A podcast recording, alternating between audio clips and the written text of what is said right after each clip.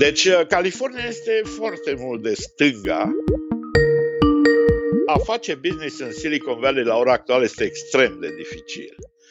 De ce? Pentru că există un anumit monopol al companiilor mari pentru talent. Fiind CEO la o companie, um, este o chestie în care practic îți, îți vinzi îți vinzi viața pentru companie. Muzica preferată, probabil, Pink Floyd.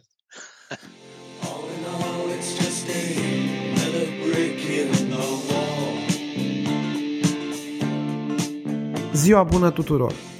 Numele meu este Ionuț Ancuțescu și sunt jurnalist New Money. Invitatul celui de-al 19-lea episod din seria Podcast de criză este George Roth, unul dintre cei mai vechi membri ai diasporei românești din Silicon Valley. În 2018 a vândut o tehnologie dezvoltată de Recognos, compania sa de software din Cluj, către UiPath. După vânzare, ocupă o poziție neexecutivă la celebra companie cu ADN românesc, evaluată la peste 10 miliarde de dolari. Totodată, el este și consul onorific al României la San Francisco de aproape 15 ani. Din această poziție a facilitat nenumărate vizite ale autorităților și antreprenorilor din România în leagănul tehnologiei globale.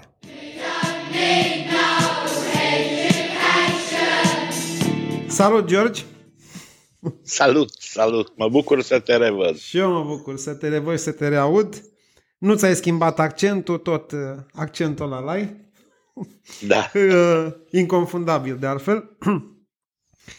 Făcând așa o, o mică retrospectivă a uh, experienței tale din ultimii doi ani, în uh, mai 2018 vindeai către UiPath uh, compania de software pe care ai înființat-o în 1999, e vorba de Recognos, iar acum tu și fiul tău Andrei, amândoi lucrați la UiPath, primul decacorn deja cu origini românești.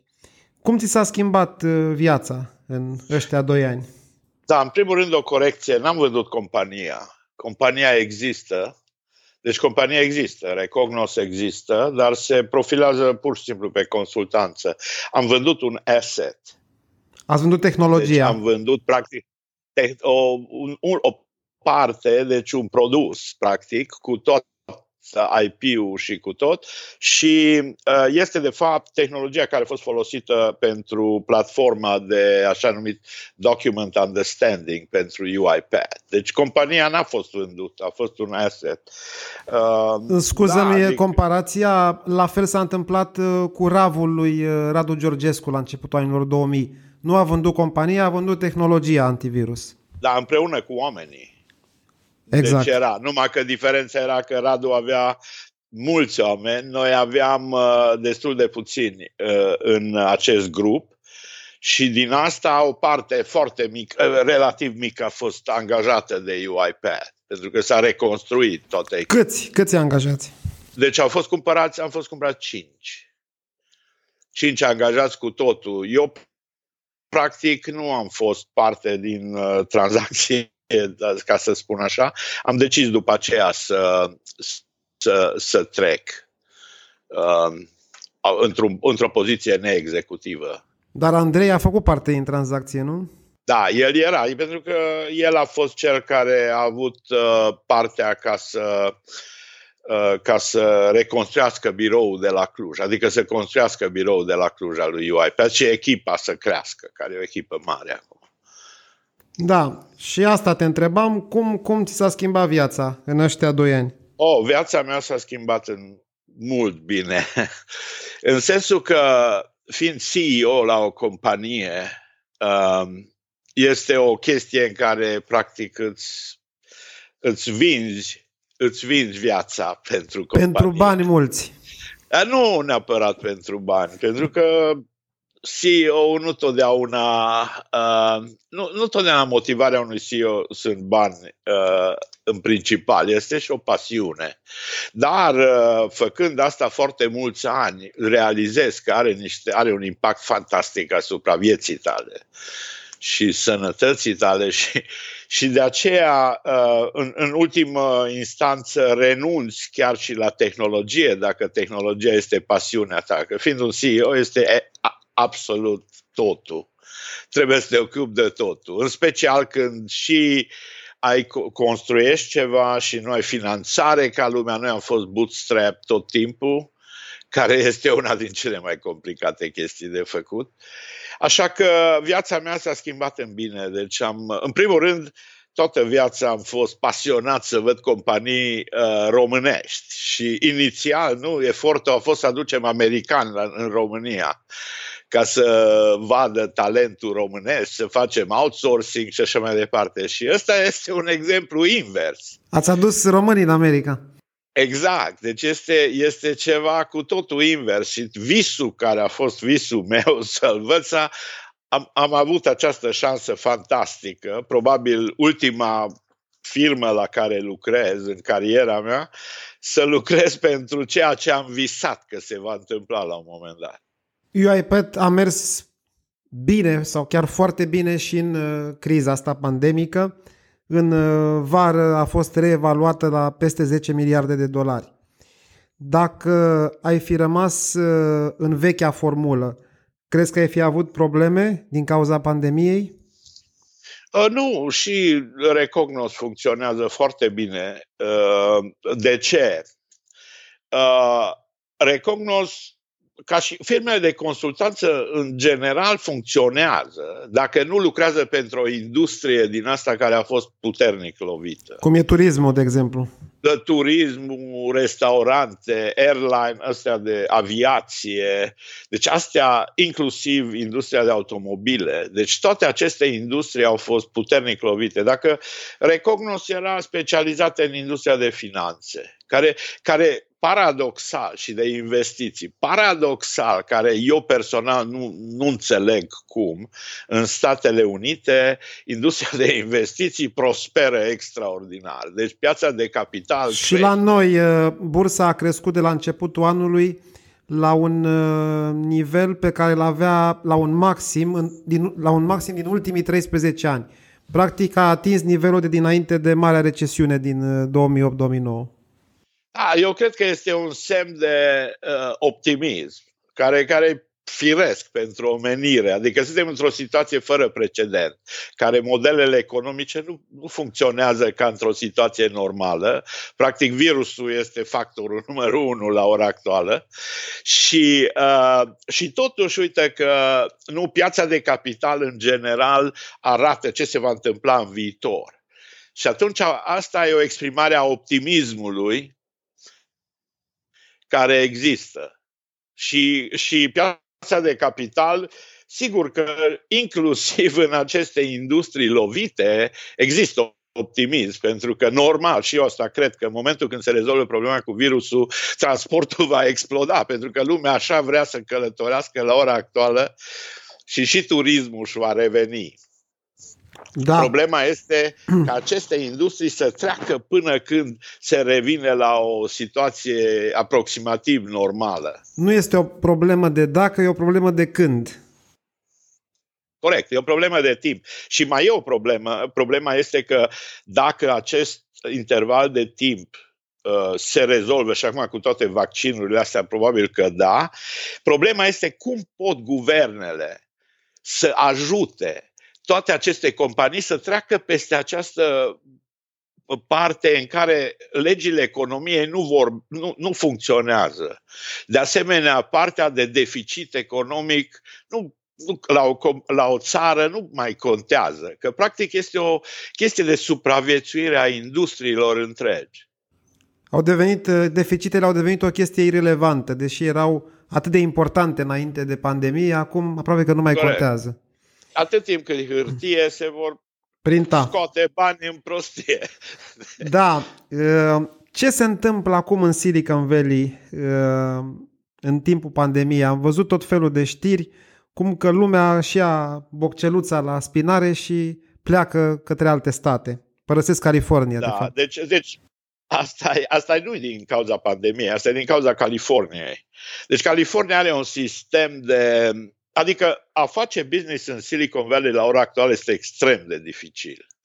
De ce? Pentru că există un anumit monopol al companiilor mari pentru talent. în primul rând. Să ai Apple, uh, uh, ai, sigur, Apple, Google, uh, toate Facebook. aici, în afară de Amazon, Facebook.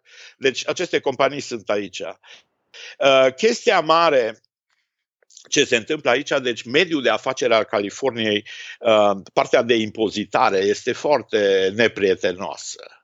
Deci impozitele sunt mari. După aceea este problema locuințelor, în care nu poți să-ți iei angajați pentru că nu-și pot permite să locuiască. Este extrem de scump. Dar uh, Cât, și atunci, cât este o chirie normală în Silicon Valley? Mă, Părerea mea este că sub 2000 de dolari pe lună nu prea poți să-ți găsești. Depinde, dacă ești singur, să ai cu alți patru într-o, într-un apartament, e mai ieftin. Dar dacă ai o familie sub 2000 uh, cu copii și ai și un copil, nu poți sub 2000 de dolari pe lună să-ți găsești o chirie. Era înainte. Uh, și, și acum, dar, uh, dar ce se, se întâmplă? Deci există factorul economic, după aceea este un factor politic că există companii afiliate politic și foarte multe pleacă. Deci odată e factorul economic și și factorul politic. Deci, de exemplu, Oracle. Oracle se mută în Houston, deci nou centru e Texas. Texas nu, nu are impozitele locale. Deci se duc și salvează o groază de bani. Sau se mută în Washington State pe coasta de vest, unde iară este un stat fără impozit local. Și uh, Statul în care Uh, este acest Microsoft. Statul în care funcționează Microsoft. Da, da, da. Seattle, Seattle este, chiar povesteam cu, noi avem, UiPath are sediu cel mai mare după România, după New York și România, cred că uh, ca număr, nu sunt convins dacă în Japonia nu e mai mare, dar acolo avem centre mari, pentru că uh, în Seattle ai Amazon,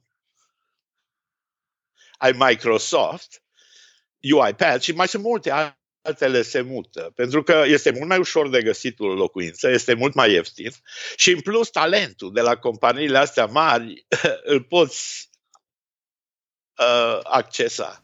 Păcat că plouă tot timpul. Da, da, deci ca vreme. Și atunci în California ce se întâmplă este sunt cele trei companii mari care care se mută, dar sunt multe altele. Deci uh, este Oracle, Hewlett Packard și Tesla, care își anunță plecarea, nu, nu de tot.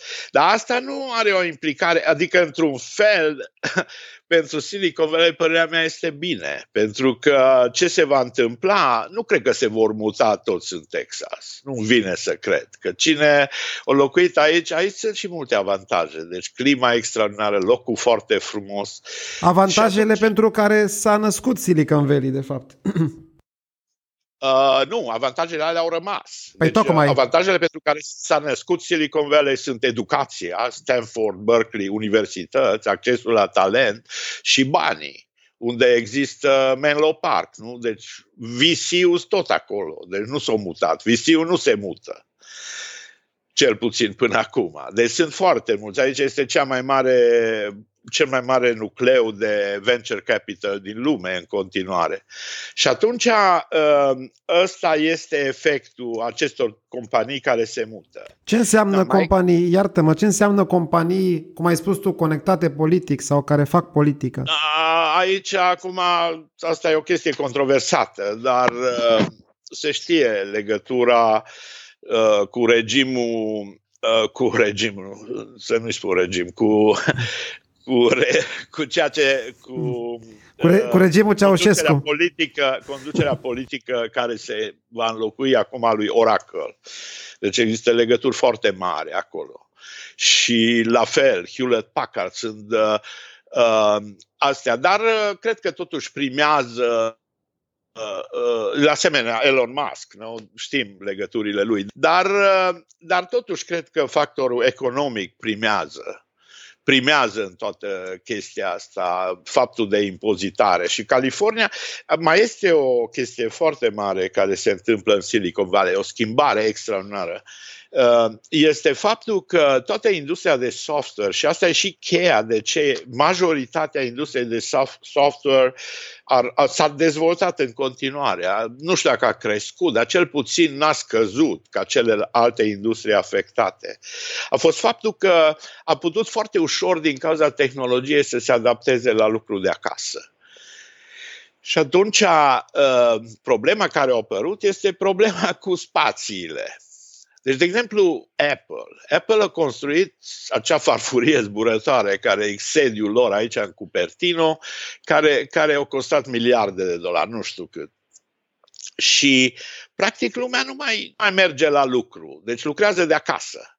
Și atunci o mare problemă care se întâmplă și cred că asta va fi și soluția, este ca aceste spații imense, sau Google, de exemplu, a cumpărat tot orașul San Jose, centrul orașului San Jose, își construiește centre.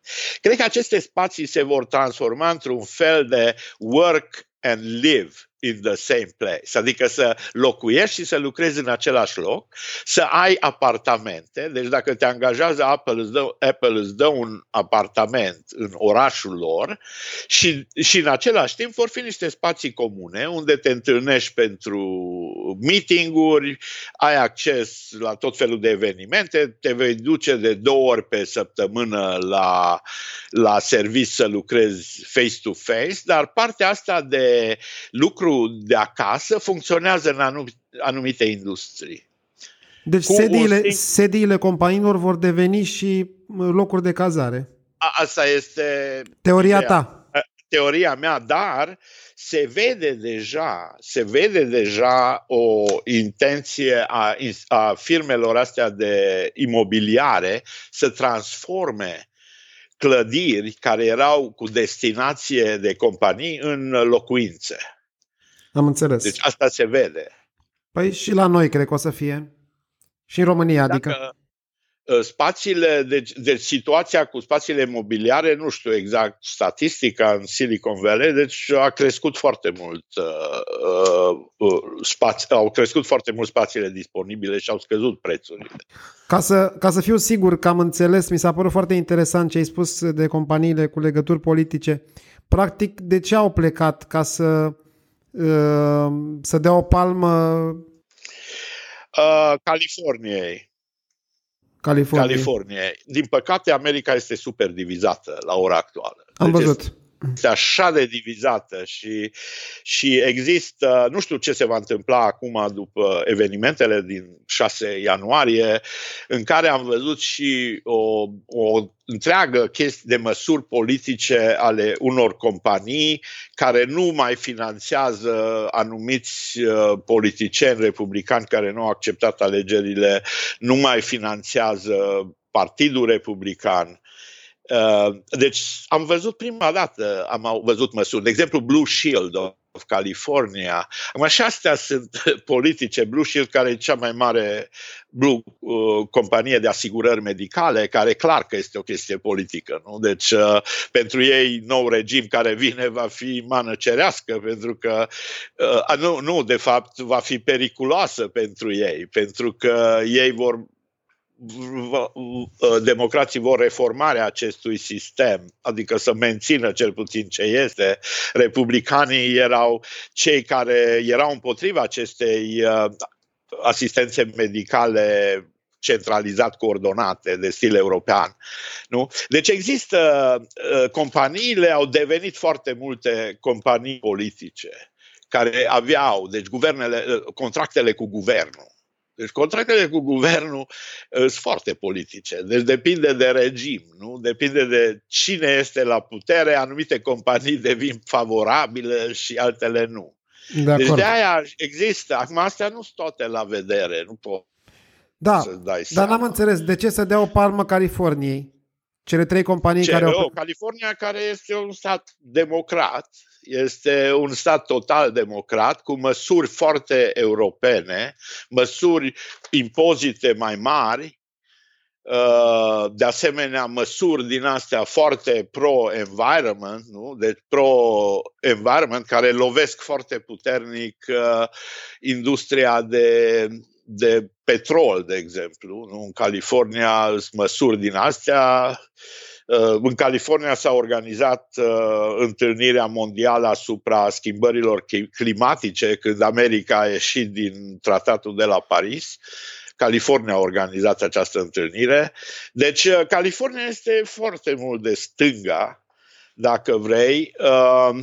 Da, nu știu, fără să pot să spun exact care sunt influențele, influențele financiare asupra statului. Clar că vor pierde uh, impozitele pe salarii, nu? care sunt locale, și impozitele angajaților care se vor muta. Uh, mai e o chestie interesantă cu California. Deci, una din măsurile în perioada lui uh, Trump a fost că a limitat uh, uh, a limitat foarte mult cât poți să îți scoți din impozit pe an din cauza plății impozitului pe proprietate vorbesc de case. Da, în California se cunoaște că valoarea caselor este imensă. Deci uh, casele astea super scumpe, totul, deci casele sunt fantastic de scumpe și se limitează acum cât poți să scoți la 10.000 de dolari pe an. Ei, dacă scoți 10.000, asta au lovit în primul rând California. Pentru că aici foarte puțină lume plătește sub 10.000 de dolari uh, impozit pe casă în uh, zona Silicon Valley, care este total atipică pentru Statele Unite. Deci este puțin pentru voi. Este foarte puțin. Deci, uh, uh, de aia, de, de exemplu, la o casă care costă 5 milioane de dolari, tu plătești 100 de mii de dolari pe an impozit. Incredibil. Da. Da. În momentul ăsta, apropo de ce spuneai, uh, America este poate mai divizată decât a fost vreodată. Uh, cum îți explici chestia asta și la ce te aștepți în continuare? Da, aici asta e o problemă care, care m-am gândit foarte mult și pe mine m-a afectat enorm de mult, pentru că una din, din uh, motivele pentru care am venit în America este să scap de niște situații din astea care le-am trăit atâția ani în Europa. Uh, Uh, una din. Uh, deci, uh, chestia asta, faptul că în America existau niște, niște uh, structuri guvernamentale extrem de, extrem de solide în care lumea avea încredere.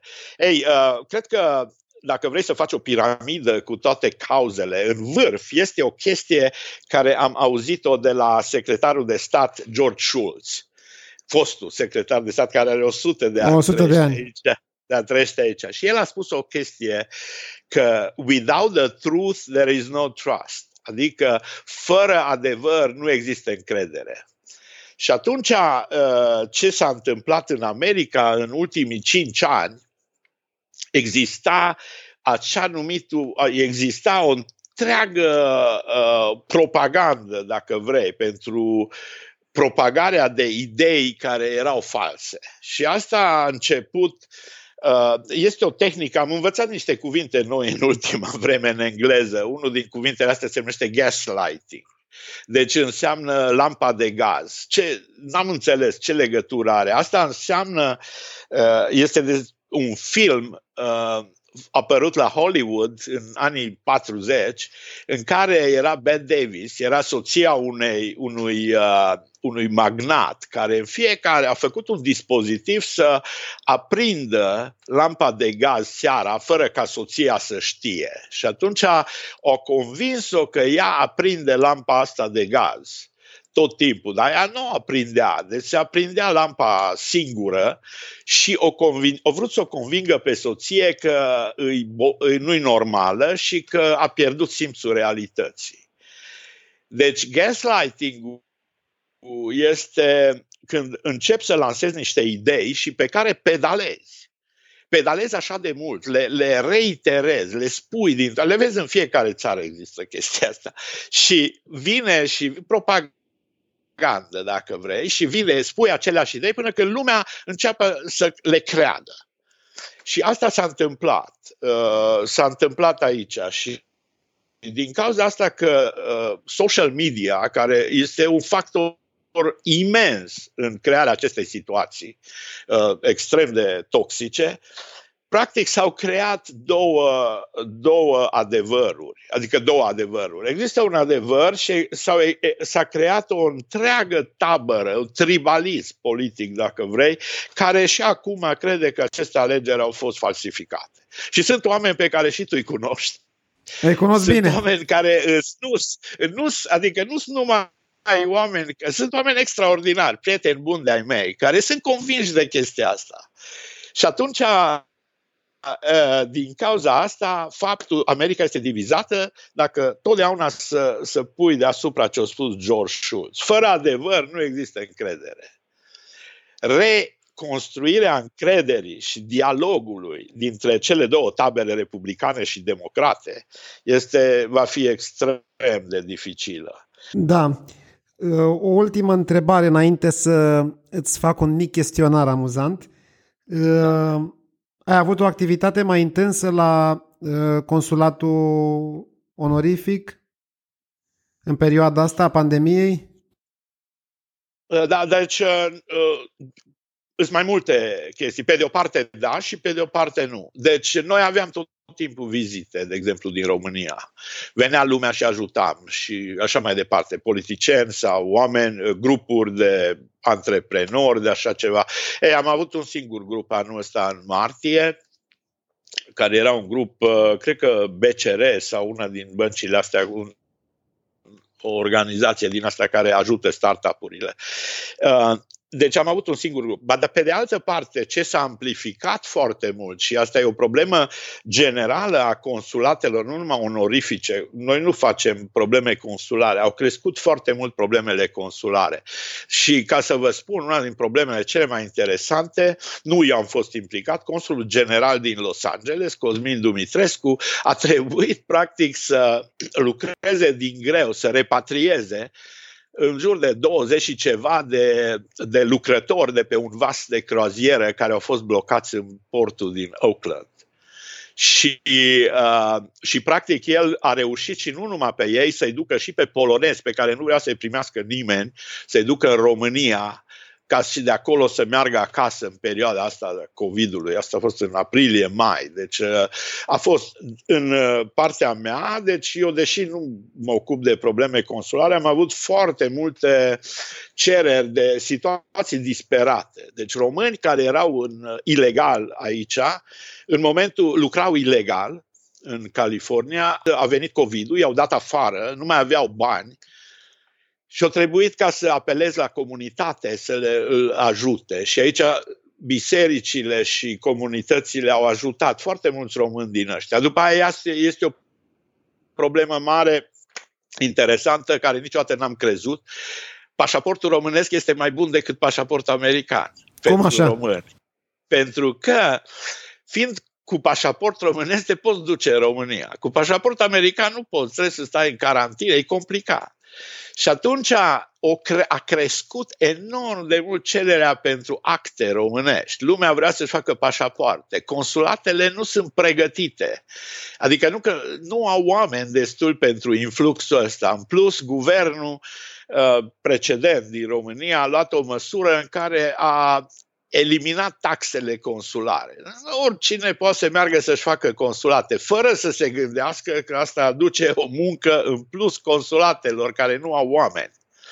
Și atunci, și în uh, activitatea mea, am încercat ca să sfătuiesc cel puțin oamenii ce sunt în situații disperate. A murit cineva în România, vrea să meargă, să nu exista o, o, o nu, exi, nu exista o, un program clar al avioanelor, erau majoritatea charteruri, nu existau curse regulate. Deci problemele astea de separare a comunității au creat foarte multe. Dar pe de altă parte, cred că comunitatea în sine s-a, s-a întărit online. Am înțeles. Ceea ce facem și noi acum. Bun, da. la sfârșitul fiecarei discuții am un set de întrebări haioase, de la care aștept niște răspunsuri scurte. Este chestionarul lui Proust. Vanity Fair face chestia asta. Ok. Dacă nu ai fi tu, cine ai vrea să fii? Wow. Uh, dacă n-aș fi eu, cine aș vrea să fiu? Uh, ca și personalitate sau Da, o personalitate cunoscută? Sau ce? nu neapărat. Poate să fie și o rudă, și oricine poate fi. Dacă n-aș fi eu, aș vrea să fiu taică meu. Ca să fii după aia totul, da. Ca să te lași pe tine, de fapt. Uh, Ce îți displace cel mai mult la ceilalți oameni? Mm, Lipsa de încredere. Ce îți displace cel mai mult la tine? Încrederea prea mare în oameni. Cel mai mare eșec? Uh, Cel mai mare eșec.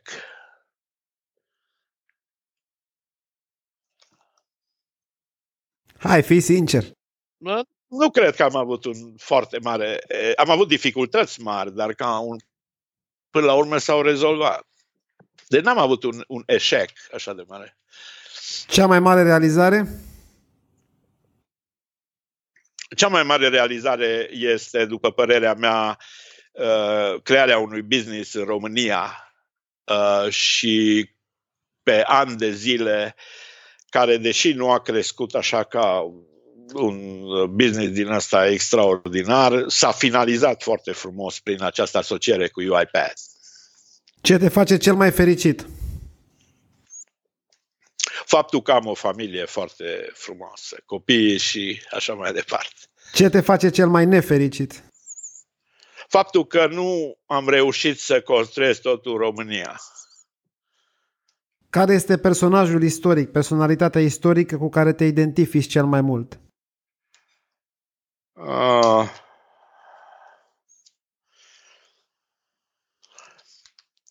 uh, pot să spun cu pe cine admir foarte mult, uh, dar nu mă identific cu el. Cred că din, din cei pe care i-am cunoscut, cel puțin eu, este George Schultz. Cel despre care spuneai mai devreme. Da. Am avut ocazia să cunosc și să povestesc eu de mai multe ori, inclusiv despre România. Filmul preferat? Wow, am, am multe. Uh, wow. Hai să văd. A- Astea sunt un mare amator de filme. Uh, Unul care îți vine în Mighty minte. Aphrodite. Uh, Mighty Aphrodite e al lui, uh, cum îl cheamă pe ăsta, american, Woody Allen. Bun. Cartea preferată? Uh, The Turning Point, Fridge of Capra. Și ultima, muzica preferată? Muzica preferată, probabil, Pink Floyd. Și o melodie de acolo? O, nu, o melodie, dacă vrei, melodie în sine preferată, e diferită de Pink Floyd. Care Da, este? N-am o melodie, îmi place, uh, este Here Comes the Sun al lui Beatles. Frumos. Atunci Beatles să fie. Here comes the sun. doo-doo-doo. Here comes the sun. I say it's alright.